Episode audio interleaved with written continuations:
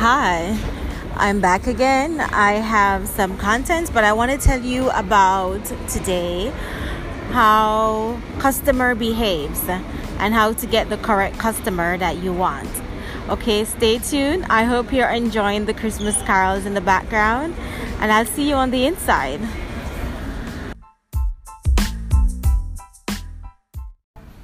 Hi, so there's certainly a lot of noise outside you don't realize how noisy it is until you need to make a recording.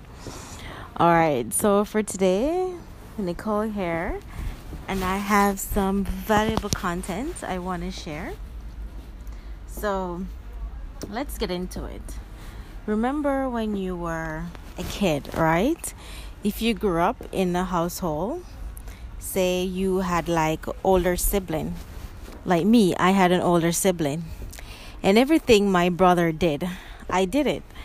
I don't know why this is the reputation of children, but we tend to mimic our environment, which I guess it's like a natural case in learning.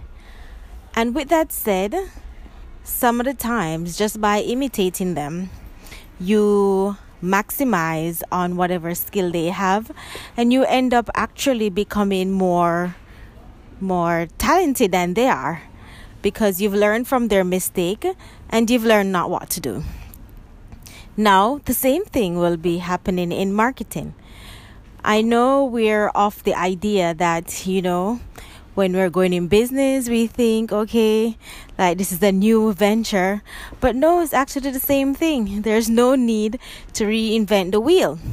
So I say that to you to say that when you are going to start your business, look on your competitors who are, who are actually successful in the field, right? Check their website, check the coloring that they use, check their call to action, check the copy that they use, check the products that they're giving, the colors, and check um, also you can even Google them.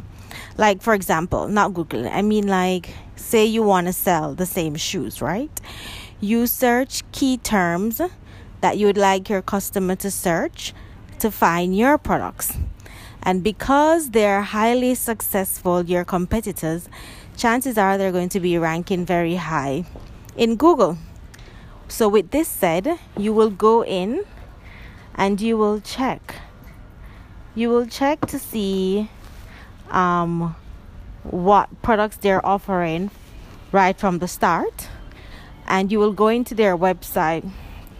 When you go into their website you can check it out you know and to see how they're presenting the same offer that you want to present right?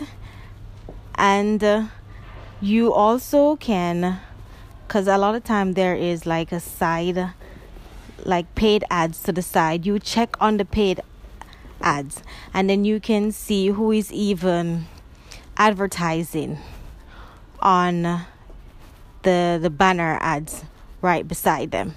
So that's a very good way instead of reinventing the wheel. You should never go into business unless you know exactly what the successful people are doing. There's no way need to be testing because they have spent like millions of dollars already. They have researched, they have hired people. So as an entrepreneur just starting out, there's no need to go through years of trial and error and spending all of this money. Just do what works. That's the best thing for you. I have another point that I want to tell you.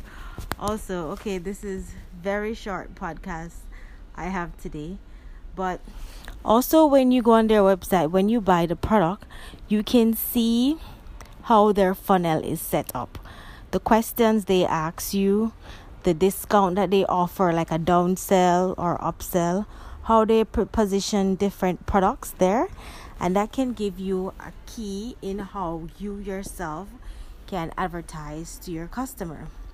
And now you say, okay, so if I buy this product, what am I going to do with it? You can offer it, like if there's like a program going on, you can sponsor the program by offering it as a gift to the fundraising and then you can even have that in a newspaper and that can help build your credibility and your contribution to the community or even give it away to boost your Facebook engagement on another product, which is totally different. Okay, so when you're doing all of this, always collect all the um, the website addresses and you make a swipe file because you're not trying to copy, you're trying to um, get inspiration, and from all the competitors that you think are worthy, you can just um, see different elements of their website that you like and you can use it as inspiration for your own.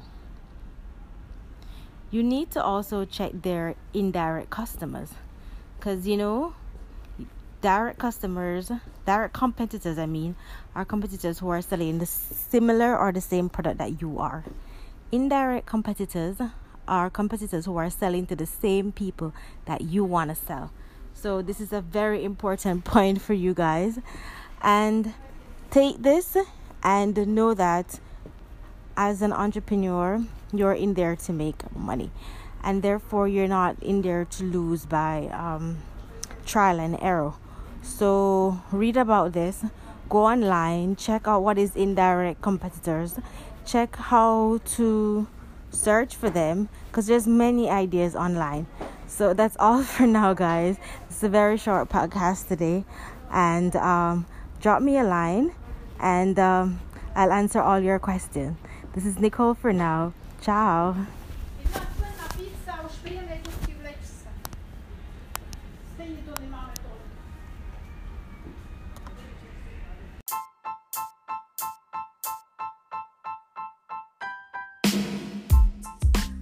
Thank you for listening to my podcast. I hope you find very, very valuable content today.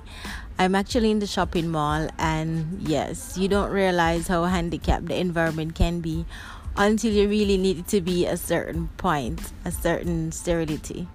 All right, thanks for now, and like, comment, and subscribe. Uh, subscribe, and send me a voice note, and I'll answer any question you'd like.